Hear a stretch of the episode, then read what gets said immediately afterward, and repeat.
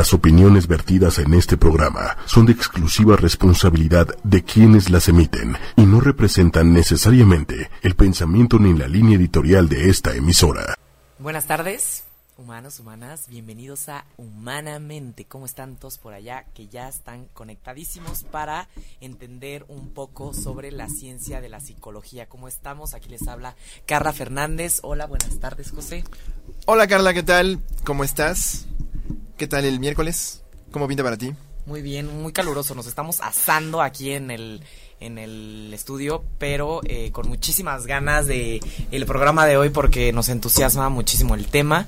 Como saben ustedes, eh, no nada más José y yo nos dedicamos al tema de prevención de adicciones somos especialistas en el tema, sino que también nos llama mucho la atención el tema educativo y cómo aplicar la psicología en la educación. Entonces, hoy vamos a hablar de eh, un tema de eh, eh, que, que nos llega al corazón. Sí, que nos, llega al nos corazón. apasiona mucho también y, te- y nos da gusto que tenemos, como siempre, un invitado no solo muy bueno, sino además muy entusiasta Así es. de lo que es. hace, ¿no? Desde que llegamos trae como una vibra bien positiva, Exacto. bien acá, bien buena onda. Entonces estamos como bien contentos este miércoles, como cada miércoles que les traemos a ustedes que nos escuchan eh, su dosis de ciencia, psicología y esas cosas sobre las que todo el mundo cree que sabe. Pero nadie ha todo el mundo ha oído hablar, pero nadie sabe con Nadie certeza. sabe con certeza. Entonces, pues vamos a, a rápido con, con, con, con el tema del día de hoy. Hoy vamos a hablar de la cultura maker. Muchas personas que nos están escuchando ahorita, seguro nunca en su vida han hablado de, o nunca han oído hablar, o nunca han escuchado del tema maker, pero para los que sí, pues seguramente lo han visto en las esquinas de algunos colegios o lo han visto en el Museo del Niño, por ejemplo, ahorita estos meses ha- hay, hay este mucha propaganda ahí de, de la cultura maker.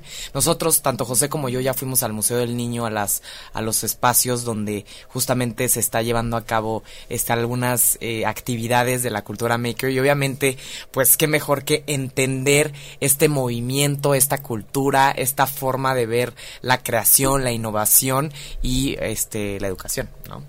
Entonces, eh, para este tema definitivamente trajimos a un es- súper especialista, ¿no? Porque nosotros este, somos eh, muy tradicionales, digamos, con el tema. Eh, entusiastas. Sí, exacto. Somos, somos tradicionales, nos encanta la innovación a José y a mí en, en- en temas de educación, pero pues obviamente qué mejor que alguien que ya lleva mucho tiempo en este campo. Entonces, le damos la bienvenida a Oscar Rodiles. Muchas gracias, gracias por la invitación. Bienvenido, es un gusto tenerte por acá. Oscar tiene la licenciatura en Pedagogía de, en la Universidad Pedagógica Nacional, tiene un diplomado en Innovación Educativa en el Tecnológico de Monterrey, estudió eh, gestión de proyectos eh, en tecnologías de la información y ha trabajado como consultor en instituciones y empresas privadas y gubernamentales en temas de educación y transformación educativa. Actualmente da consultoría a dos colegios privados bastante grandes este, en temas de innovación educativa. Entonces, digamos que Oscar es un entusiasta, igual que nosotros, de la innovación y no nada más es entusiasta, sino que la aplica y junta justamente la tecnología con la psicopedagogía, que la psicopedagogía... Platícanos, Oscar, ¿qué es la psicopedagogía? Eh, pues mira, la verdad es que hay gente que probablemente no esté de acuerdo en el término de psicopedagogía, Claro. porque hay una pelea, hay una, no, hay una, no, hay- no es una pelea, más bien es una cuestión relación amor-odio, ¿no? Clásico entre psicólogos y pedagogos. Lo que no saben es que tienen que convivir juntos. Claro. Eh, cuando están juntos salen chispas, ¿no? En esta interacción, eh, porque pueden intercambiar estos conocimientos y estas pasiones precisamente, eh, que tiene que ver con la formación del ser humano. Entonces, el psicopedagogo eh, se centra en eh, entender eh, la, la relación del ser humano en su entorno y cómo éste puede además desarrollar toda su potencialidad. Entonces, a partir de eso, tenemos no solo la psicopedagogía, sino también tenemos los tecnólogos educativos, ¿no? Los tecnopedagogos. ¡Wow! O, digamos, digamos, digo, para inventarnos nombres estamos re buenos, ¿no? Buenísimo. Pero realmente tiene que ver con esta cuestión de eh, identificar diferentes talentos, diferentes conocimientos e irlos articulando de tal manera que podamos desarrollar el potencial máximo de, de una persona y eso a su vez poder eh, favorecer el desarrollo de toda una sociedad. Digamos que a mí lo que me gusta cuando eh, vemos el tema de innovación educativa es que como que se habla mucho de, a veces como románticamente de la educación tradicional. Es que Claro. muchos años formamos hacia la gente. Sí. Yo no puedo entender por qué tenemos que cambiar la formación. Estamos arruinando a los chavos o luego luego nos limitamos a hablar de chavos en tema de educación Claro. o de Siempre, niños sí, como y si- descuidamos como pues si los adultos no recibiéramos educación también, ¿no? Claro. Entonces, pero bueno, siempre hablamos de, bueno, antes la gente se formaba de una forma, pero es bien padre cuando te das cuenta que el mundo cambia y tenemos, y, y la idea de la educación es justo preparar a las personas para el mundo que habitan y no solo que se adapten al mundo, sino que puedan de alguna manera pe- mejorar el mundo en el que se encuentran, ¿no? Ujú. Desde sus dimensiones, desde sus contextos y, y construir esas condiciones para que, y me gusta este rollo de desarrollo de potencialidades, ¿no? Hay un momento en el que la educación alcanza un límite y el individuo pone de su lado, no es como de Exacto. que solo te digo qué hacer, no, creo las condiciones para que tú te formes. ¿no? Y, y- y resuelvas el problema y todas esas cosas, entonces creo que estamos en un punto donde la educación está encontrando líneas muy interesantes. Y que a veces tendemos a, a simplificar mucho, ¿no? Por ejemplo, hablando del movimiento maker, pues muchos pensarán robots. ¿no? Exacto. Ah, ahora los niños les enseñan a hacer robots porque el mundo está lleno de robots y veo robots por todos lados y cuando vino No, Ricardo a hablarnos de inteligencia artificial, ah, es que todo es robots e inteligencia artificial y hay muchas cosas de fondo. No, y hay sobre gente que ni ¿no? siquiera lo ha escuchado. O sea, Ajá. eh, pasemos un, un paso atrás. O sea, hay gente que, que lo ve desde afuera y dice, no, pues una máquina, un espacio. ¿Qué es esto de la cultura maker? Platícanos. ¿Qué es el movimiento o la cultura maker? Mira, fíjense, hay una... Es súper interesante este tema, sobre todo porque está construido sobre la base de varios movimientos sociales a- alrededor del mundo. Eh, no es una cuestión que surgió del- de gener- por generación espontánea. No, no, no. O sea, fueron varios movimientos a nivel mundial que, que promovieron sobre todo eh, el evitar este consumismo descontrolado, eh, el cual la gente estaba, eh, eh, más bien se encontraba. ¿no? Entonces, no solamente eso, sino también esta falsa originalidad de ciertos productos, de ciertas necesidades, y lo pongo entre comillas, para los radioescuchas, estoy haciendo comillas, Consumismo. con lo mismo, eh, y con este matrimonio un poco eh, irrenunciable hacia una marca o producto. Solo puedes hacer esto con este producto, con esta herramienta, con esta tecnología. Y entonces estos movimientos dieron pie a varias tendencias, entre ellas el movimiento maker que es básicamente eh, eh, formar agentes de transformación social y cultural a través de encontrar soluciones a problemáticas, pero esas problemáticas, eh, esas soluciones, tienen que ser de manera creativa y utiliza la tecnología precisamente para eh, compartir saberes de una manera abierta y eh, obviamente eh, generando una red global de conocimientos. Sobre todo hay un punto importante en todo esto que rompe la idea de que solo las grandes corporaciones pueden innovar.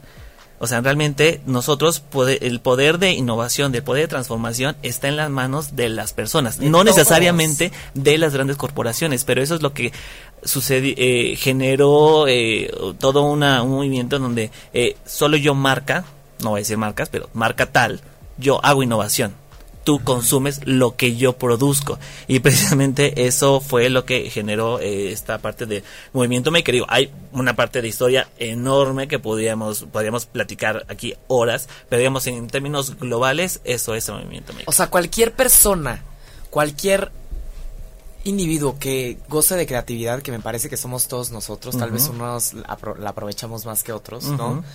Pero, pero cualquier persona creativa puede cambiar la forma de vivir de los demás o Sí. crear soluciones a la vida diaria de los demás y de sí mismo, ¿no? Sí, totalmente. O sea, eh, algo que, que a veces nosotros mismos nos ponemos como un muro virtual. eh, de, es que yo no soy creativo, soy cero creativo. No sé si eh, nuestros radioescuchas han estado con alguien que dice, no, es que yo soy cero creativo. Es que tú dibujas bien bonito. Sí, sí, sí. Ah, es que a ti te quedan increíbles, escribes maravilloso. Tú diseñas Esta padre. pipa- diseñas padre, no, yo no. O sea, ese yo no, eso es mentira. Todas las personas tenemos la capacidad de ser creativos.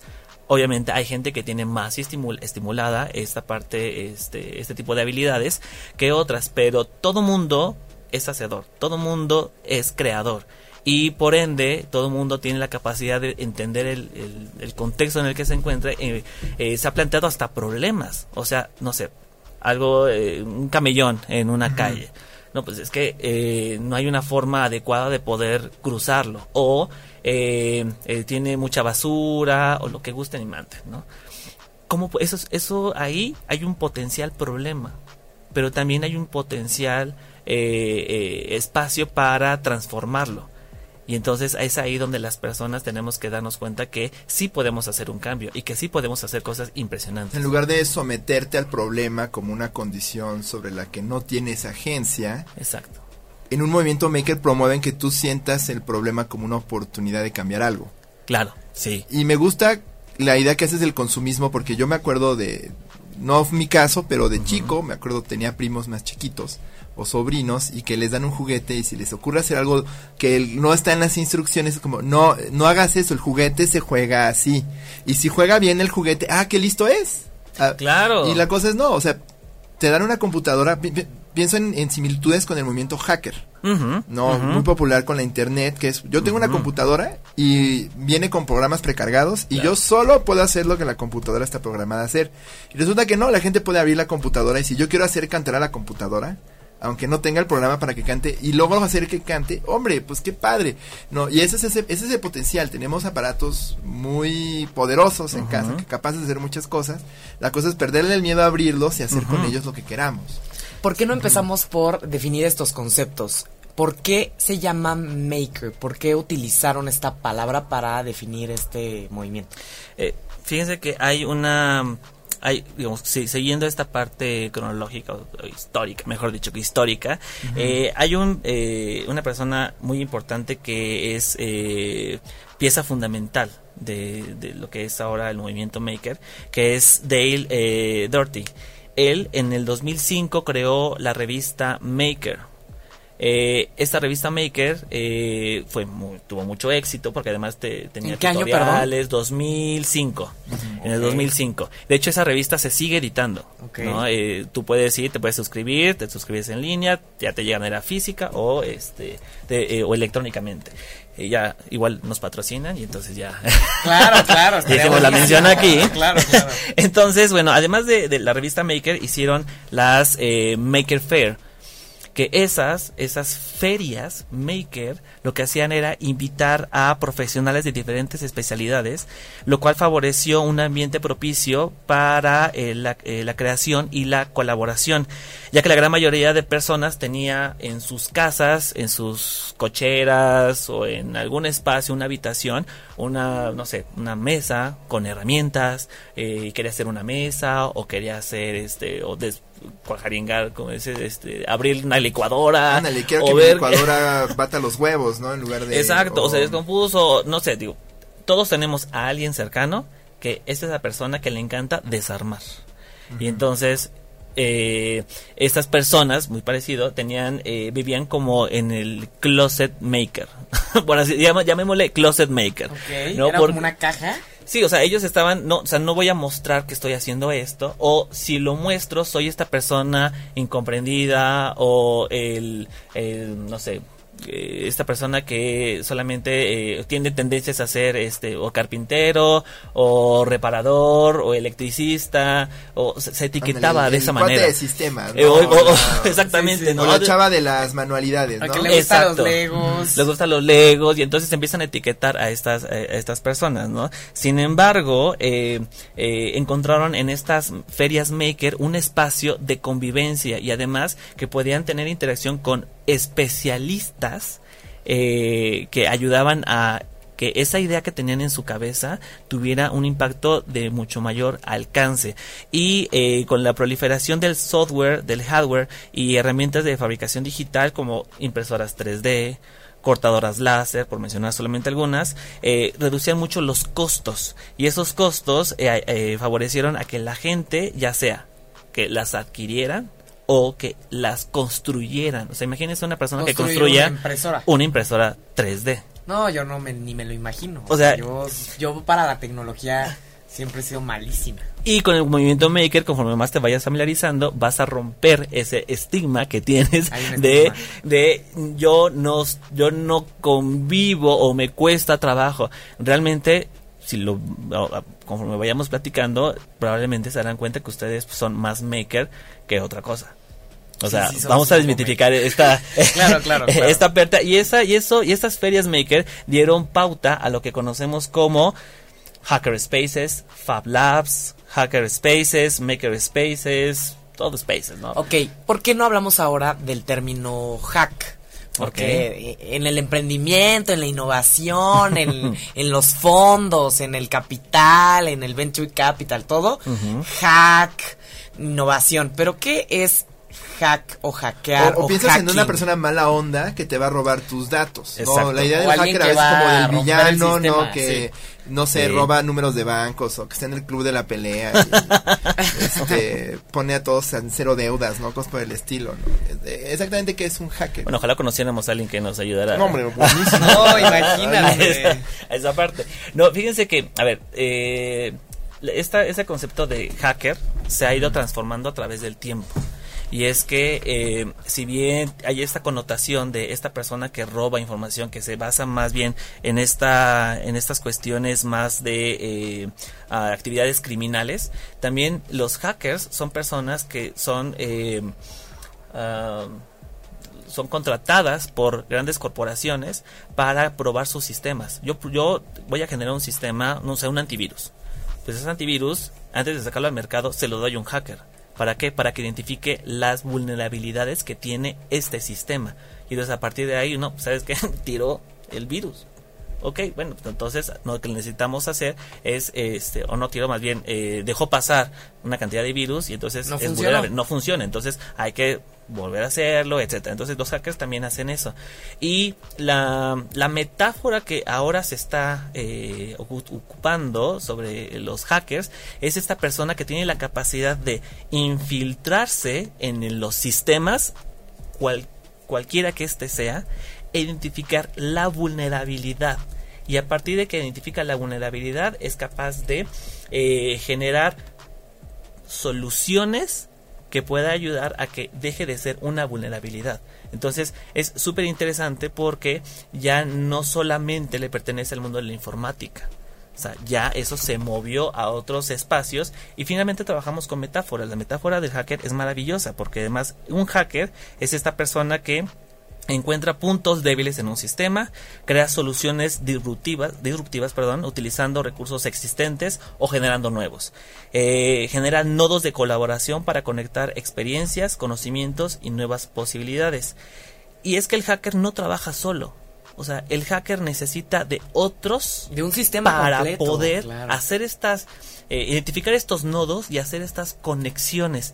De otra manera, pensar que una sola persona va a poder hacerlo, mm, mm, a menos de que se hace, se hace, se hace- sí se hace un hacker este, El rey de los informático, informático, ahí sí trabajas de, de- de manera Pero hay solitaria. un código de honor muy bonito, ¿no? Que todo lo que hagas tienes que compartirlo sin cobrarle a nadie. Claro. O sea, si tú encontraste una línea de código débil, no se trata que te la quedes, Claro. sino la subes a los foros, a los hubs o a, bueno, a los espacios en línea donde otros hackers lo pueden ver y hasta mejorarlo, ayudarte con eso. Ahorita, por ejemplo, está como muy de moda hablar de hackatones. ¿no? Claro. Que son, eh, ¿qué, qué son entonces desde este punto de vista? Porque no son espacios para probar antivirus nada más. No, no, no, no. Son, eh, en realidad, en los hackatones se establece una problemática o un reto. Ajá. y eh, generalmente se establece un tiempo y uno y un- n cantidad de materiales. Entonces, eh, recientemente tuve la oportunidad de ser invitado a Talent, eh, Talent Land en Ajá. Guadalajara y entonces había una, una competencia en la que ellos tenían que construir un robot, pero tenían ciertas restricciones de uso de materiales y tenían que resolver una problemática y tenían 24 horas. La gente no duerme.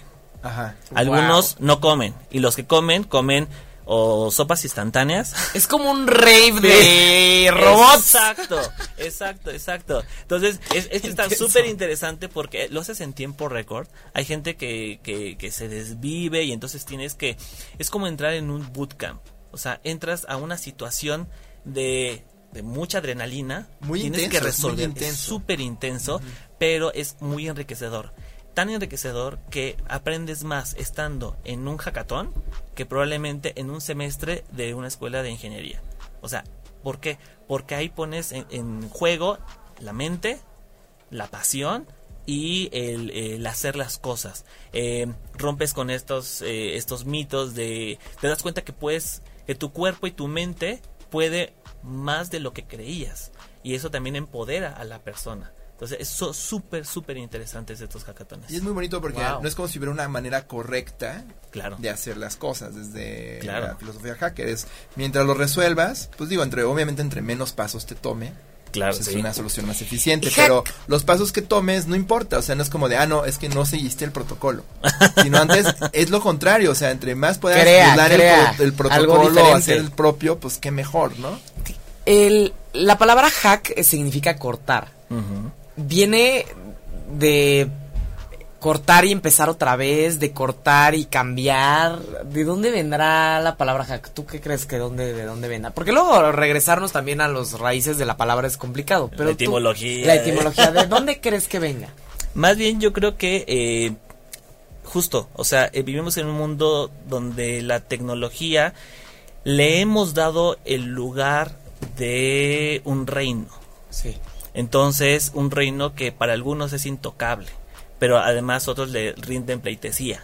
O sea, entonces está está súper interesante eh, todo esto. Entonces, al final del día, eh, lo que hacemos, por ejemplo, en el ámbito de la educación, que le encanta la educación, nos estamos en este ámbito, nos encanta, pues ver qué hay en otros lados y entonces tomar esas referencias y a partir de esas referencias hacer una intervención. Entonces yo agarro y tomo esa, esa metáfora de esa persona que realiza esas actividades y entonces yo en mi contexto educativo yo entro. Y entonces si yo quiero hacer la transformación de la experiencia escolar, ¿qué necesito hacer? Me pongo la- los lentes del hacker y entonces me meto al sistema. ¿Dónde están los puntos débiles? Está, bueno, está en A, B, C y D. Ok, ¿cómo puedo transformarlo? ¿Qué necesito para transformarlo? Ahí entra todo un proceso de pensamiento crítico, de, planteamiento de problemas, de hacerse, hacerse la mayor cantidad de preguntas al respecto y a partir de ahí empiezas a generar nue- eh, soluciones. Pero esas soluciones las tienes que contrastar y las tienes que compartir con otros en este caso los usuarios finales, para ver si esa es la mejor solución, porque si no estoy pensando desde mí y no, yo tengo que pensar obviamente con mi contexto, pero en función de lo que necesita el otro, porque si pienso en lo, función de lo que experiencia del necesito a mí, usuario, ¿no? por supuesto, y las tendencias que tenemos eh, no solamente en la parte educativa, sino en la parte de diseño, en la parte de producción, están centradas en la persona y necesitas forzosamente tener un proceso de empatía. Si no hay empatía, no puedes ni siquiera plantear un problema. Porque no, no lo reconoces como un problema, no reconoces al otro.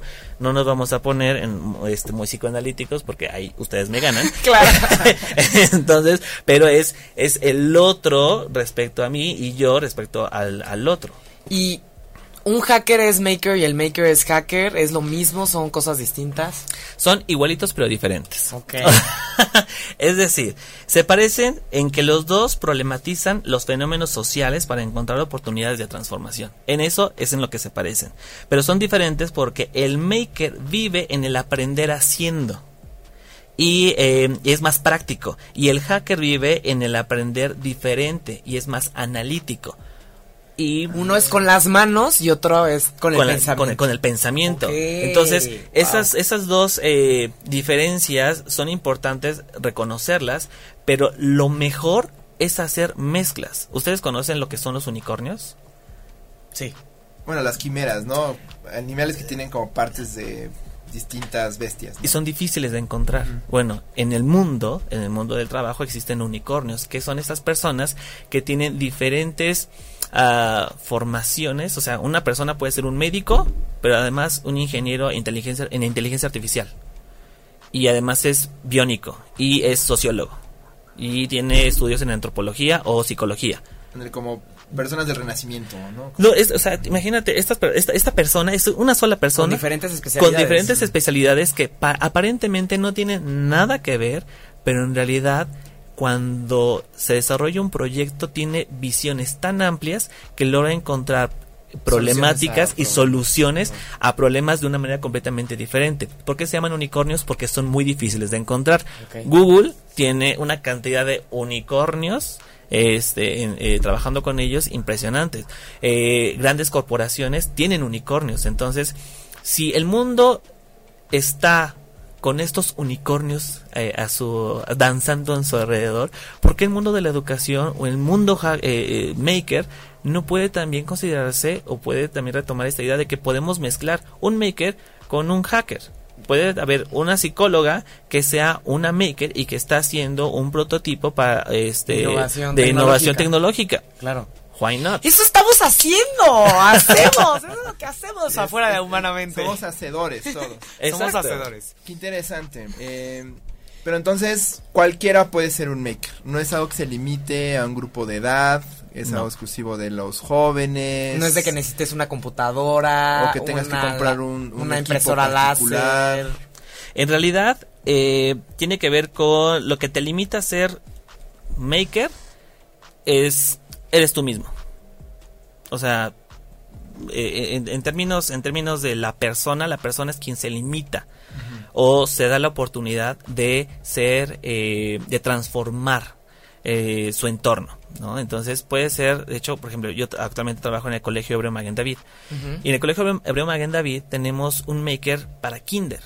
No existe, o si existe, por favor, escriban en las redes sociales. Por favor, compartan, porque queremos conocerlos, por favor. Eh, no existen eh, makerspaces para infantes tan pequeños de preescolar. Eh, existen, de hecho, digamos, los makerspaces eh, y, la, y la escuela, como tú lo llamabas, tradicional, quitémoslo tradicional, la escuela Ajá. no son del todo compatibles. Sin embargo, lo que hicimos eh, en el colegio fue meter como un dispositivo disruptivo un makerspace. ¿Por qué digo que no tiene nada que ver o que no, no es que no tenga nada que ver, más bien eh, no, no son tan compatibles? Porque la escuela busca Mantenerse estructura, como está.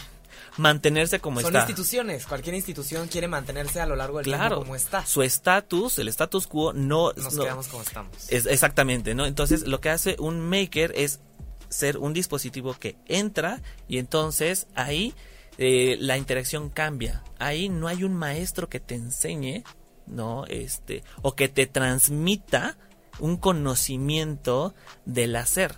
Tú metes las manos, te equivocas, te machucas, te cortas y aprendes. Aprendes más estando, eh, generando hipótesis, probando materiales, buscando eh, eh, información, eh, cortando, pegando, mezclando materiales que en una clase no te dicen, bueno, que existen diferentes tipos de materiales. Existen los materiales que son tal, tal y tal. A partir de ahí se pueden hacer solo tres combinaciones. De esas tres combinaciones, mientras la persona está diciendo esto, el otro ya está durmiendo o está picándole el ombligo al compañero o ya está con el deseo de poder escapar de esa caja Se desquicia, claro. Claro, entonces en el Makerspace la cuestión es distinta. En un Makerspace lo que sucede es que hay una, un ambiente de camaradería en donde yo llego y hay especialistas. En el colegio tenemos especialistas que van desde psicólogos, pedagogos, eh, ingenieros biónicos, ingenieros en mecatrónica, ingeniero, eh, eh, diseñadores. Ingenieros biónicos, suena Sí. como un superhéroe ingeniero. Y no, como el hombre biónico, ¿no? Sí. como la, Tiene la pierna de metal. pierna. ¿Qué es un ingeniero biónico? Lo que hacen es, tom- bueno, Son como digo, los biomédicos, ¿no?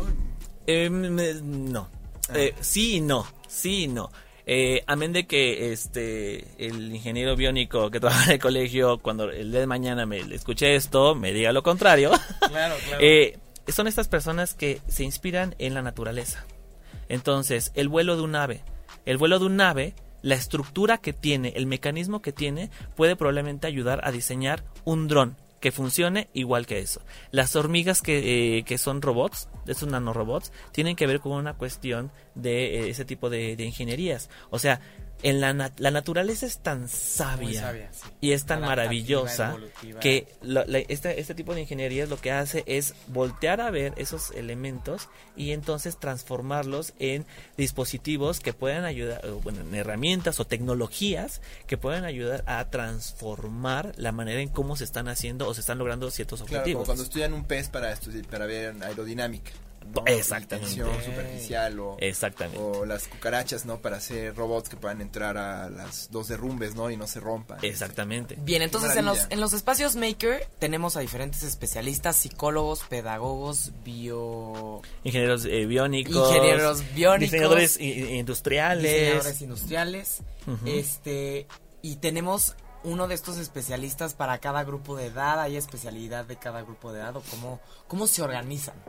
Eh, digamos, lo que se hace es, están estos especialistas, pero no necesariamente es uno para cada quien. O sea, más bien, el chico llega y plantea, no solamente en, digo, el colegio tiene ciertas características, pero en general, o sea, tú llegas con una problemática o con un potencial eh, problema. Entonces lo pones a, a disposición, dices, miren, está esta situación eh, y nos gustaría mucho que nos ayudaran a transformarlo eh, o buscar encontrar una solución. Ah, mira, pues fíjate que este Carla es buenísima en la parte de este dis- eh, diseño ingeniería civil ella te puede dar algunas recomendaciones que tiene que ver con estructura, con este, con materiales, con lo que gustes y mandes, ¿no? Y José, José, y José, Claro, en lugar de que tengan que irse a una computadora a investigar cómo se hace, le preguntas al especialista que ya tiene toda la ciencia y, y muchas esa opción, recomendaciones a la mesa. está esa opción de, de, de, o sea, vas con el especialista o también te vas e investigas y buscas. Y están los tutoriales, que hay millones eh, en, en la web de gente súper especialista. Está también eh, alguna, un- algunos sitios, por ejemplo, hay un sitio que se llama Instructables, donde tú entras, go- eh, escribes, eh, no sé, ciertas palabras clave y entonces te sacan eh, tutoriales de mil cosas. Claro. Es decir, están esos especialistas, pero cuando no está el especialista, tampoco hay problema. ¿Por qué no hay problema? Porque somos tres personas, por decir algo en esta mesa, somos tres personas que además tenemos esta capacidad de imaginarnos algo diferente. De hecho, cuando trabajas eh, metodologías de, eh, de planteamiento de problemas, entre menos sepas del tema, mucho mejor. ¿Por qué? Porque haces la mayor cantidad de preguntas. Cuando ya eres especialista, ya no te haces esas preguntas, ya no lo cuestionas, porque así tiene que ser, porque así yo lo aprendí y finita la comedia. Pero cuando desconoces del tema, empiezas a preguntar, oye, sí, pero a ver, pero tú dijiste que lo que querías hacer es tal cosa, y no han probado hacer esto otro, o qué características tendría, o por qué utilizar este material y no otro. ¿Qué pasaría si pegamos con silicón o pegamos con resistol este blanco o no pegamos con ninguno de esos. Y más bien hacemos algo que este embone y que este, se mantenga. Algo exactamente. Entonces empiezas a generar ideas ideas ideas ideas ideas y eso te ayuda muchísimo. En el colegio tenemos eh, eh, eh, toda una, una currícula que, que armamos para organizar. mismos? Sí, de hecho es la primera, la primera currícula para un maker eh, dentro de una escuela en Latinoamérica. Eh, digamos, eso fue como, eh, es un gran honor el poder Claro. haber sido parte de, de esta, de esta construcción. Y eh, dijimos, una currícula, podemos cometer el gran error de anclarnos a la escuela, que la escuela se coma el makerspace tenemos que hacer todo lo contrario. Tiene que ser una currícula Independiente. independiente, pero además que sea tan flexible y modular que logre convivir con la escuela y pueda convivir a pesar de la escuela. Que es ahí romper con, con límites de implementación. Por supuesto. Que siempre en la educación este es lo más complicado es, tal vez tienes algo súper bonito, súper innovador, Claro. padrísimo, pero a la hora que se lo presentas al director o a alguien, si no se siente cómodo Ujú. adquiriéndolo o usándolo, pues O si obviamente no- en ese momento dice, pues no, no lo quiero y los bye. mismos profesores y los niños no simplemente no, No les gusta. no se mantienen haciéndolo. Una vez que te vas, pues digo, muy padre tu, tu proyecto, pero no dura. O sea, y lo bonito es que pues tú tienes ya un plan a largo plazo, ¿no? Obviamente. Claro. Quien a mantiene- mundo. Quien mantiene vivo a un maker no es el maker per se, es la gente. O sea, un maker sin gente no es nada. O sea, es un cuarto con, herramienta. Herramientas, claro. Cool, bien, perfecto, qué maravilla. Necesitas mentes. Necesitas gente inquieta, necesitas gente que esté cuestionando, que además sea creativa, eh, que, te, que, que, te tenga, eh, que esté en disposición de hacer un cambio.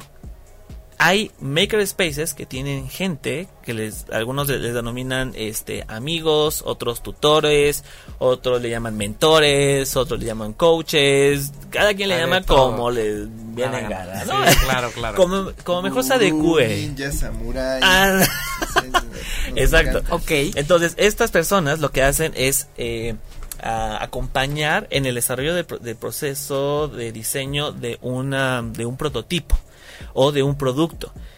En un maker, dentro de un colegio, es distinto. Es distinto porque finalmente lo que necesitas también es formar a ese sujeto que está dentro de una, de una escuela y que pueda convivir. Y lo que diseñamos fue un dispositivo que le llamamos eh, Tinkermind eh, Framework, que lo que, que es básicamente, digamos, ya po- por, por ponerle una, eh, explicarlo de manera más, más concisa, eh, tiene que ver con implementar estrategias de diferenciación y así fortalecer las funciones ejecutivas de pensamiento. Que es algo que no se toma en cuenta. Generalmente con lo- cuando hablamos de Maker Space pensamos en la técnica, pero pocas No en veces... el proceso de elaboración, de claro, pensar. exactamente, el proceso de pensamiento... Como el sillón de pensar de las pistas de Blue, me acuerdo. Que era como, siéntate y piensa sus, tus alternativas, ¿no? Exacto. Define por dónde podría estar, me encanta. ¿No? O sea, sí, literalmente pensar en pensar. Pe- pensar en tomar decisiones, pensar La en famosa soluciones. metacognición. Sí. ¿no? Pensar Exacto. en cómo piensas, ¿no? Exacto. Si no tienes ese dispositivo, entonces te conviertes en un taller. No tengo nada en contra de los talleres, me parecen fabulosos e increíbles. Pero hay una diferencia entre un maker. En un taller tú llegas y ejecutas. Cortamos madera, hacemos un circuito, Pintas una casa de pájaro como esta, ¿no? Exactamente. Es tu casa de Es Y un taller. el más- Con un objetivo muy específico. Exactamente. Y en un maker es ¡pum! Abre tu mente, haz que explote tu mente. Y entre más ideas locas tengas, es mucho mejor. Porque entonces vas a poder eh, hacer, digamos, poner en juego esas habilidades de pensamiento, de pensamiento crítico, No, de pensamiento creativo. Y todos esos, esos elementos los vas poniendo sobre la mesa y vas jugando con esos. Porque además, no todo, me- todo el mundo aprende de la misma manera. Y hay gente que puede llegar a frustrarse. Claro. Yo tengo que confesar, la primera vez que, la primera vez que fui a un Maker Space, dije, no tengo ni la más remota idea de cómo utilizar esta era una fresadora. Y yo o sea, mm, hola, mucho gusto, What? Oscar, este ¿No? eh, tengo miedo, me vas a cortar algo. Sí, claro. Entonces, eh, uno mismo se pone en ese lugar. Y entonces, si no hay alguien que alguien, puede ser o una persona que esté ahí, o uno de estos mentores, coaches, amigos, como le llamemos, ninjas, eh, Ninjas que- pedagógicos. que, que te acompañe en tu proceso, que te diga, mira, te presento, ¿no? Esto es muy fácil de usar, nada más tienes que tener cuidado en esto y esto, ¿qué te estás imaginando? Ah, pues me estoy imaginando algo así. Ah, esta no es la herramienta. ¿Qué te parece si utilizas esta? O utiliza esta y utiliza esta otra. ¿Con cuál de las dos tienes mejores resultados? Ah, pues con esta otra. Wow, es ah, como increíble. un psicólogo, es como un consultor. es como un consultor de herramientas, ¿no? Tenemos esta herramienta y esta otra. Tú elige el camino. ¿no? Exacto, pero todo el tiempo estás con el desarrollo del pensamiento del sujeto. O sea, no, me imagino una capacidad ilimitada de poder desarrollar a personas que nunca se dejen de, de cuestionar, de preguntar, de crear, exacto. de emprender, de saber que sus límites están en su mente y la mente Claro. es infinita, ¿no? To- sí, justo, Es la totalmente. diferencia entre un profe que te dice qué hacer Claro. y ya un espacio donde más bien alguien te ayuda a averiguar cómo hacerle. ¿no? Exactamente. Ahora, inevitablemente, me imagino en un makerspace, pues un chavo se equivoca. Sí. O la solución que piensan no resulta bien. ¿Cómo respondes o cómo le haces para lidiar con estos episodios que seguran ser frecuentes? ¿no? Yo, yo pienso, por ejemplo, cuando tomaba clases de programación. ¿no? Que nos decían, no, tú averíguale y entra a los sitios y, o sea, muchas líneas ya están escritas, dales copy-paste, no las encuentras. ¿no? Y era maravilloso, pero pues a veces sí no me salía, ¿no? Intentaba todo lo que se me ocurría, no me salía. O a veces ya lo tenía terminado, pero no salía bien. Entonces, ¿cómo, cómo, cómo desde esta perspectiva del espacio maker lidias con el fracaso? que es inevitable. Es el mejor insumo para trabajar. El o sea, fracaso. si no hay fracaso, algo estás haciendo mal. Órale.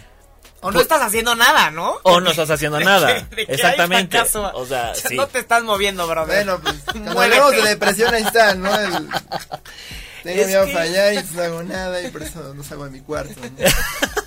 Es, que, Pero- es que precisamente, o sea, si no tienes esa materia prima, que es el fracaso, que es el error, es imposible que tú puedas eh, llegar a un estadio de pensamiento diferente. ¿Me explico? Entonces, eh, ¿cómo lidias? Bueno, finalmente el, eh, estos espacios lo que ayudan o que lo que favorecen es que eh, la persona se dé cuenta en qué fue, en dónde estuvo el, comillas, error. ¿Qué fue lo que salió mal? Ah, bueno, probablemente lo que hice fue eh, un descuido, ¿no? Eh, volteé en ese momento cuando estaba cortando, ¿no? Y salió mal el corte. O el cálculo que hice Identificar el, el error. identi- identificar el error. Entonces tú identificando el error dices, ah, ok, o sea, Tengo que volver a tomar una decisión, que eso nos pasa mucho en nuestras vidas personales. O sea. ¿cuántas veces no la... Perdón, la cagas y la cagas y la cagas y la cagas y de repente no te estás dando cuenta ni siquiera que la estás cagando y que tienes que volver a reestructurar, plantear y solucionar. te vuelves medio necio y dices, ah, la, la estoy fallando, la estoy fallando, pero ahora sí me va a salir. exacto. No, Hay que o- volver a ahora, ahora, ahora sí. Sí, ahora no, sí, y hasta no. te dicen, échale ganas, tú no te rindes. Y es como, no, obviamente, pues no te rindas, pero tampoco intentes lo mismo. Y es que ese échale ganas, ese no te rindas, el otro te puede decir, ajá, ¿y cómo? O sea, ¿cómo le voy a echar ganas? No sé si le suene a en momentos en donde eh, han tenido la oportunidad de dar terapia, que les preguntan, ¿y cómo le hago? O sea, ¿cómo le, cómo, cómo, cómo le hago para, para, para darme cuenta de que eh, ese hombre no es para mí? ¿no? Con Ah, fuerza. Sí, o no, sea, eso pasa Identifica en- dónde está el punto. Por eso, cuando trabajas en estos procesos maker, lo que necesitas hacer es eh, identificar, sí, e- este error, pero además hacer cortes. Entonces, haces cortes de momentos. Entonces, ok, ¿qué es lo que te, eh, ¿de qué te estás dando cuenta? Ah, no, la verdad es que X, Y y Z. Ah, ok, ¿qué necesitas hacer? ¿Qué cambio de decisión vas a tomar? Ah, bueno, voy a hacer esto otro, pero tengo miedo. ¿De qué? ¿De que salga mal? Se repite. Ok, lo intentan. No, sí, sí me salió mal. Bueno, entonces ahora ya tienes experiencia A y experiencia B. ¿Cuál es la nueva decisión? La decisión ahora voy a tomar es hacerlo de esta manera. Sí, Perfecto. De, esto funcionó esto, esto funcionó esto, Claro. pero no funcionó esto. y la sabiduría que va generando el sujeto es impresionante, porque entonces no hubo alguien que le dijo, estuviste mal. ¿Por qué, no te, ¿Por qué no te fijas? Ya viste, mira, hiciste mal esto, esto, esto y esto y esto. Le robaste ahí la gran oportunidad al sujeto De poder darse cuenta, de hacer un insight y a partir de eso brincar hacia el es- hacia la zona zona de desarrollo eh, eh, potencial. solución. Exactamente. A la gran solución. A la que gran Tal vez nunca nadie ha tenido en su mente. O nunca Claro, nadie ha llegado a, a tener en, en- en sus manos, ¿no? Y eso es Totalmente. maravilloso de los cortes porque luego tiendes a irte como de corridito. Sí. Claro. Y cuando llega la hora de entregar a quien de veras importa que vea tus fallas, pues tienes muchas fallas que no viste. Claro. Entonces lo mejor es perderle el miedo a equivocarse, me imagino, Totalmente. para que te equivoques un montón antes de que llegue la hora de la verdad. Y Exacto. entonces ahí sí ya, pues va a haber errores, pero son no son los errores que tienes al principio. Y eso es lo más parecido a la vida. Así es si la vida. tú no Wow. haces esos cortes, es imposible que puedas evolucionar. Bueno, tal vez hay otra palabra más, este, más padre en psicología. Desarrollar. Desarrollarte este eh, y, y es maravilloso cuando cuando logras hacer estas estas conexiones. Finalmente eh, neurológicamente en la medida en que tú vas vas identificando esos elementos en el cerebro pasa un festín. Y ese festín maravilloso es aprendizaje. No es error lo que pasa que estamos acostumbrados o vivimos en una cultura eh, en donde La chancla y, La- el, Claro. y el cinturón y... Claro, la letra con sangre No, entra, man. que se ha transformado desafortunadamente eh, en eh, agresiones pasivas. Entonces, yo te digo que estás mal y además te, te señalo tu error y te quito la oportunidad de que tú puedas justo darte Resolverlo. cuenta, Ándale, el error es sea una cuestión de vergüenza. Exactamente. No, normalmente es, mira qué chafa estás. Exacto, y entonces- entonces, te lo tomas muy personal. Yo- yo- Claro. todo me pa- Todos, todos nos todos. pasa, ¿no? Tan es maravilloso el error que existen las fuck up nights. que son estas eh, Una de las que nos surge, a José y a mí nos surgen unas Fuck Up maravillosas Nights. que también pueden ser A mí unas- patrocinadores. Unas, Folk Nights nada más. José. Perdón. Bueno, Perdón, amigos. Up Nights. que también pueden patrocinarlo. Digo, las que yo dije, las que dijo José, José, no sí. creo. Perdón, amigos. Pero son espacios donde la gente llega y dicen, ok, voy a mostrar en qué la, re- la- en qué la he regado. Y entonces se trata de hablar de tus fracasos. Porque hay muchísimos eventos donde hablas sobre tus éxitos. Y todo el mundo, eh, bravo, aplausos, uh, el Y tu- genial, Y tu pechito así de, de Claro, como pavo real, sí. gozoso de que todo el mundo te... Pero pocas personas hablan de- del error. Entonces, están estos eventos que, estos bre- breviario cultural, este, estos eventos donde tú hablas del error. Entonces, tú aprendes del error del otro. Dices, ah, yo iba a hacer justo eso. Lo mismito. O yo podría tomar ese elemento para transformarlo. Lo mismo pasa en un makerspace. Toma el error como una oportunidad de aprendizaje. Wow. En el Makerspace, eh, que es como nos dices, un espacio es un tiene que ser forzosamente un espacio hecho por alguien que sabe del, del, del movimiento maker, porque a mí me parecería que, por ejemplo, en un en una escuela en, en maternal, por ejemplo, ¿no? o, en, o en el kinder, pues en realidad los niños no saben seguir indicaciones. Entonces me imagino que entre más chiquitos, más maker es eh, la escuela, ¿no? Así es. Sí, de, de hecho, lo más cercano a un- eh, estos procesos eh, magníficos de desarrollo de pensamiento es, es en esas edades. O sea, un maker en un kinder es maravilloso porque el infante te va a decir, ¿y por qué? ¿Y por qué se mueve? ¿Y por qué de ese no color? sabe nada. ¿Y esto por qué? ¿Y esto por el otro? Y yo voy a juntar esto con esto. Pero ¿por qué no pega? ¿Por qué esto y lo otro? Entonces es maravilloso tener esos, esos eh, espacios. Y no necesariamente tiene que crearse por especialistas. Un Makerspace no se crea forzosamente por un super especialista. O sea, no tiene que llegar a una empresa así. Maker Inc.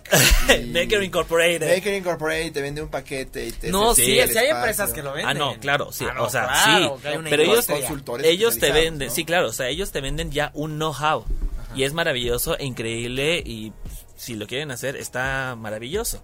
Eh, sin embargo, no necesariamente necesitas eso, necesitas de gente que tenga pasión, que tenga ganas de transformar las cosas y que pueda hacer estas conexiones. O sea, conexiones no, no, no solamente este, cognitivas, sino me refiero a networking. O sea, si yo sé que estoy haciendo esta iniciativa, ¿a quién puedo llamar para que se sume? Claro. O sea, es un movimiento, por eso el movimiento maker es un movimiento Es una- social Es una comunidad. se genera un ambiente de comunidad. Y hay gente que lo que hace es eh, pedir retribuciones eh, o, donativos para mantenerlo, porque sería magnífico que de la nada se mantuviera, ¿no? Este, pero también están las empresas que se dedican a diseñar maker spaces. Las dos están bien. No, o sea, no, no, no hay que pelearnos ni con unos ni con otros. Todo va a depender de la necesidad o del propósito que tengas.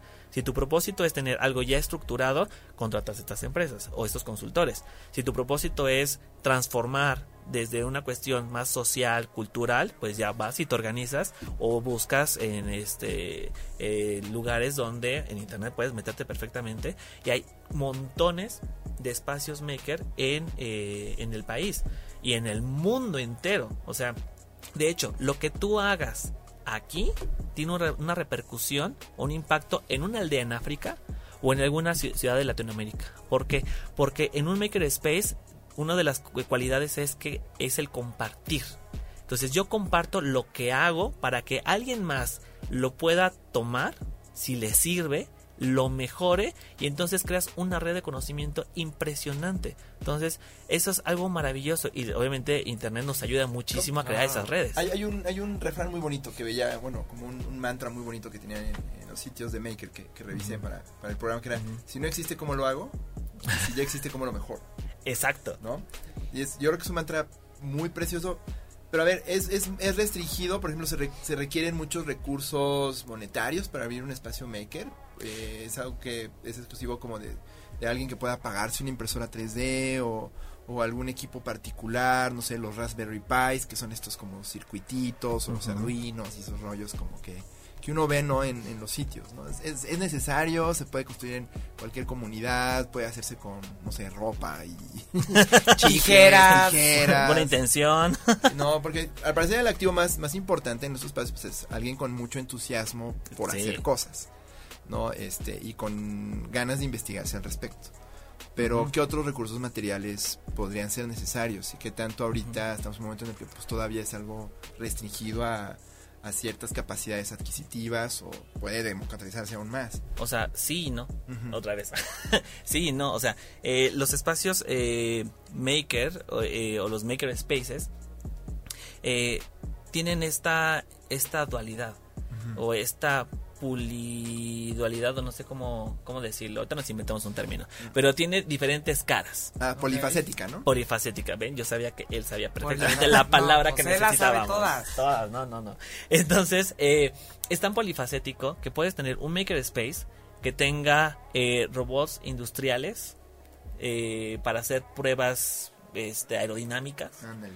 O eh, con eh, tarjetas súper elaboradas, maravillosas e increíbles, lo último en tecnología y la última im- im- impresora que como la que tienen en, en Israel, donde hicieron el, el- un, un corazón, eh, un corazón que, que sí, que funciona. Real, claro. ¿no? Que con sus arterias, etcétera. Entonces, ahora ya no necesitas hacer un eh, necesitas que Ah, alguien muera. Que alguien te Para- para- donar su órgano. Exactamente. Ya lo, lo, lo imprimes en esa impresora. Es impresión 3D.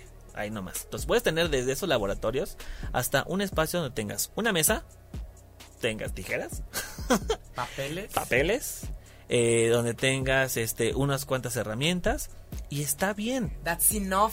Eso es suficiente para un makerspace. Exactamente, porque realmente lo que se necesita es curiosidad, creatividad, colaboración, ser capaces de problematizar, desmitificar la idea de que nosotros somos consumidores y pasemos como ciudadanos capaces de transformar nuestro entorno e impactar más allá. La mente es poderosa. Si nosotros le damos a la tecnología el poder, estamos fritos.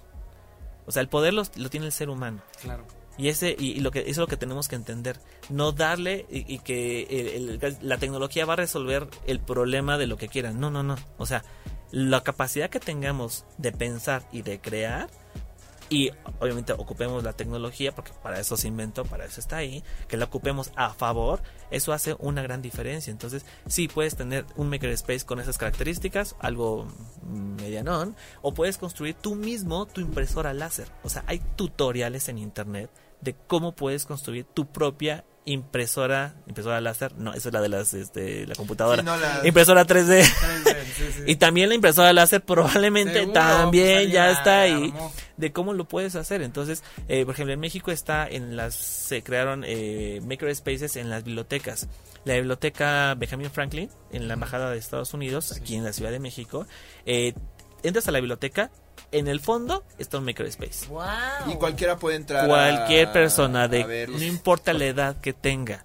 Mientras tengas estas características que ya hemos mencionado, lo puedes hacer. El Papalote Museo del Niño Si tiene no un tiene nada que hacer el fin de semana, podemos ir todos. Eh, en, en el centro también en el hay Museo un del Niño makerspace. hay un makerspace. Hay un makerspace, Y exactamente. sí, hay muchas tijeritas, papelitos, Hay barro, pegamento, hay, bastante. Hay, hay cosi- hay Claro. cosas de cocina, o sea, puede, o sea, no- no se Una limita- cocina es un makerspace Una también. cocina es un makerspace. Cuando tú cocinas, también estás, estás, eh, 100%. eh, estás en un proceso de pensamiento maker. ¿no? Si O sea, te apegas a la receta ya se un día ya no, no, es tengo maker. pan, pero se me ocurre pegar galletas con, el clásico. con glaseado claro. y sale un pan bonito, pues allá, ahí ya está, ¿no? O sea, y eso le ha pasado a cualquier, a ver, cualquier persona que se haya ido a vivir solo, sola, sabe lo que es tener una lata de atún y saber hacer maravillas con esa lata de atún para comer una semana. sí, cierto. un día, un día hackeé el empanizado y me hice un empanizador con, con galletas Ritz. ¿no? ¿Y qué pasó ahí? chido. Pensaste, tuviste una, una problemática, buscaste diferentes opciones, de esas opciones escogiste la mejor, de esa- la, la opción mejor o más viable, lo que hiciste fue tu primer prototipo. Sí, sí queda, ¿no? Le voy a echar tantito más de acá o tantito más de allá y entonces vamos a ver, vamos a testearlo. Lo testeas magnífico, he hecho una receta increíble y maravillosa. Sería mejor cuando tú llegas con Carla y le dices, ¿qué crees? Te tengo una receta que te mueres, te va a encantar. Entonces aquí está la receta, lisa así. Y entonces Carla lo que hace es, ¿sabes qué? Yo además voy le a voy a cambiar. poner tal cosa. Bueno, yo voy a usar pan, pan de centeno. No voy a usar pan blanco, pan de centeno y además le voy a poner este, este y este. Y poco a poco van armando una red de colaboración y de aprendizaje. También es, es un proceso maker. Creo que vale la pena, ya se nos fue el tiempo, literal vamos a tener que tener algún otro programa a futuro, ya que tenemos muchísimas preguntas pendientes, pero ya te- llegamos, estamos llegando al final del programa, parece, eh, aunque no lo crean los que nos escuchan, se viven como 15 minutos, literal, cada vez que estamos aquí, más cuando también para los que nos escuchan se sientan como Claro. 15 minutos. Claro, sí, el exacto, exacto, rápido, exacto. y que quieran más, claro.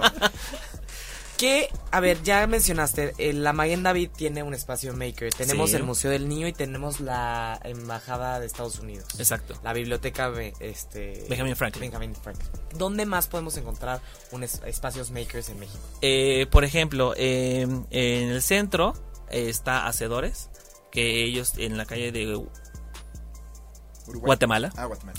Calle de Guatemala tienen ahí sus, sus instalaciones y ahí hay un maker space. Tú puedes ir, se llama Hacedores, tú vas y puedes hacer proyectos o ellos tienen algunas actividades que están súper interesantes y que pueden asistir. Eh, hay colegios que están interesados en in- incorporar Las- este dispositivo de transformación en sus colegios para este cambiar la, experiencia escolar. Y también eh, eh, bueno eso es en la Ciudad de México pero en el país Guadalajara Monterrey eh, hay un sinfín de lugares donde pueden asistir. Pones Makerspace en Google o en tu buscador de preferencia más eh, que más eh, se acomoda a tus necesidades o eh, que más Claro. confianza le No te tengas. quiero decir dónde buscar porque soy un hacker y soy un maker. Que usen Yahoo todavía. pues, Buscas, buscas. Yo digo, yo digo eh, Google porque además te, te muestra eh, qué espacios maker están a tu alrededor, que es una cosa también maravillosa. Makerspace Y Directory. tenebrosa. Y tenebrosa, sí, A ¿no? ver, ¿dónde estás? En, en México tenemos nada más y nada menos que 175 espacios maker, creo. Registrados en Google. Me parece. Exacto, exacto. En Más los Monterrey, que... Exacto. En Guadalajara, en Guanajuato, Claro, Guanajuato, claro, sí. en Ment, Makerspace. Wow, sí es cierto. Hay un mapa de espacios maker. Qué emoción. Bueno, perdón. Cuando quieran se pueden poner a googlear. Y vayan, y dense pueden- la oportunidad de ir un día. De hecho, pueden, si van con familia, vayan con su familia.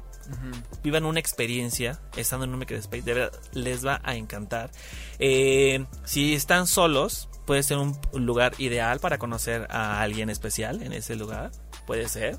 Este, eh, ya, ya lo está pensando, mira, ya lo está, Claro, ya está, claro, está contando ya. una Sí, oportunidad más. Estamos imaginando. Sí, sí, sí. Vayan, desde la oportunidad de ¿Quieres manera personal. y- algo? Puedes ¿Quieres ir a un makerspace, ¿cómo no? Sí, cómo no, señoras y señores. Sí lo puedes hacer también. Bien. Eh, como te comentaba, Oscar, ya se nos está acabando el tiempo. Eh, Perdón, la verdad es que sí quedan muchas cosas pendientes, pero ojalá que pueda- más adelante podamos tener otra, una visita extra de tu parte con todo tu conocimiento que hemos aprendido muchísimo. Encantado. Este, ¿podrías recomendarnos algún libro, alguna serie o tal vez alguna película? Algo que podamos, para cualquier persona que esté escuchando el programa, pueda darle seguimiento a ese tema tan interesante. Claro, eh, bueno, hay, hay un documental que me recomendó recientemente eh, una amiga, Adara López, que le mando un, un saludo.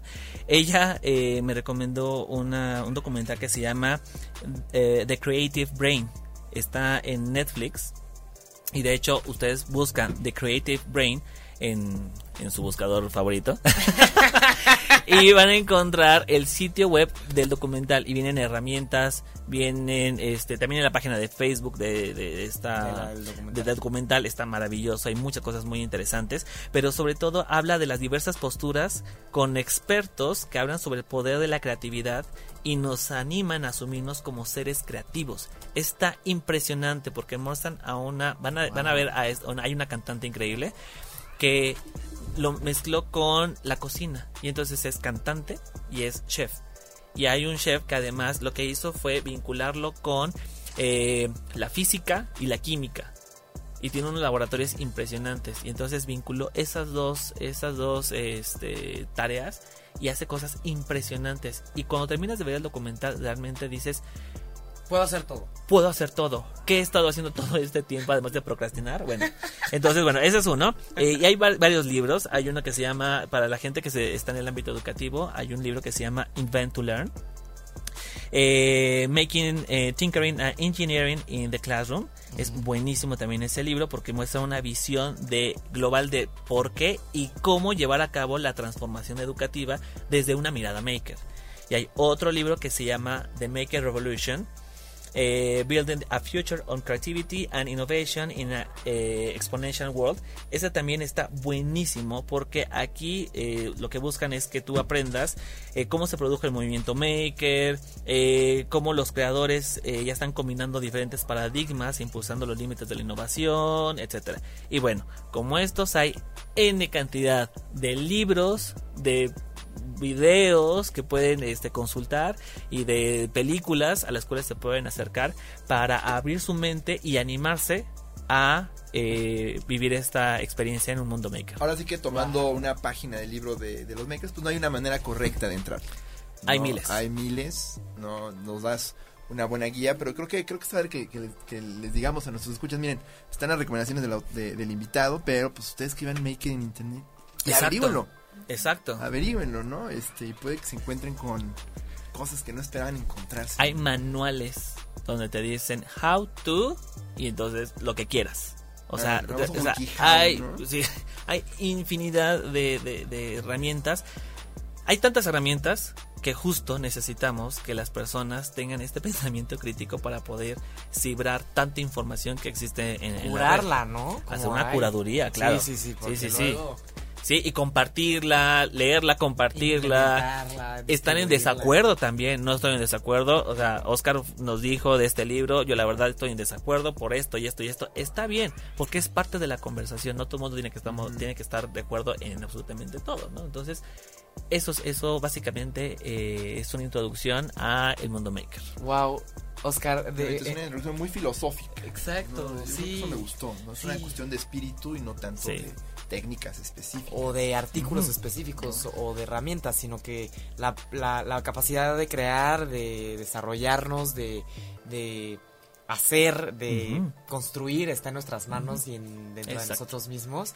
Nada más el movimiento o la cultura maker lo que quiere hacer es promover esta solución de problemas, la mejora de este o, de desarrollo de soluciones, ¿no? Y está padrísimo, es pura innovación, tecnología y tal vez no necesariamente.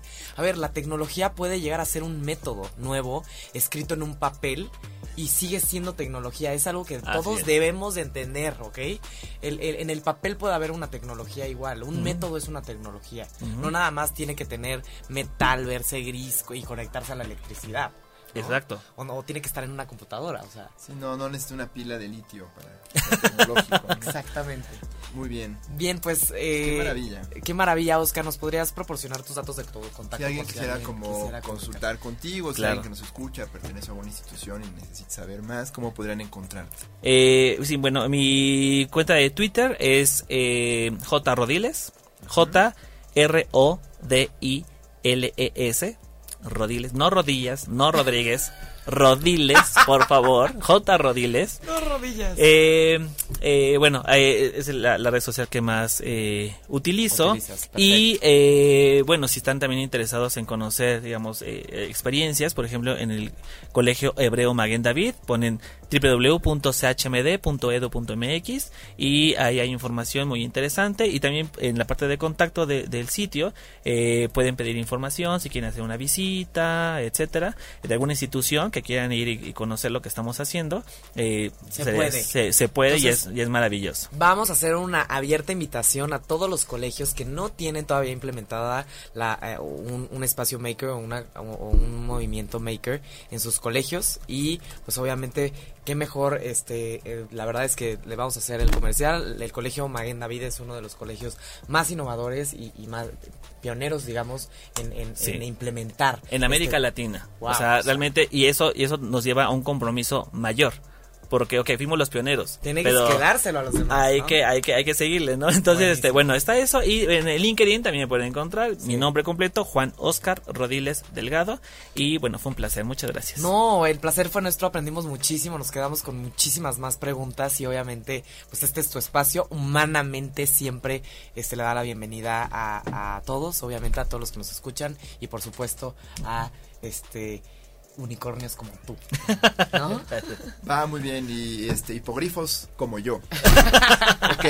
Nos vemos el No, próximo. Sirenas como usted, ¿no? Un sirena, porque Muy bien. no, soy Bueno, yo psicóloga. soy más psicóloga. sireno porque voy mucho al Starbucks. Entonces, Bueno, sireno. podría ser, este, conectamos la comunicación, la pedagogía y el- la psicología en todo. Sí, no, somos, somos bestias. exacto. Bestias raras. Bestias humanas. No humanas a veces. Bien, pues nos vemos el próximo miércoles a las 6 de la tarde. Eh, gracias a todos los que nos escuchan en Spotify y iTunes. Les mando un abrazo. Yo soy Carla Fernández y él es José Fernández y estuvo con nosotros Oscar Rodiles. Cuídense mucho. Nos vemos. Bonita semana a todos. Chao. Si te perdiste de algo o quieres volver a escuchar todo el programa, está disponible con su blog en ochoymedia.com. Y encuentra todos nuestros podcasts de todos nuestros programas en iTunes y Tuning Radio. Todos los programas de ochoymedia.com en la palma de tu mano.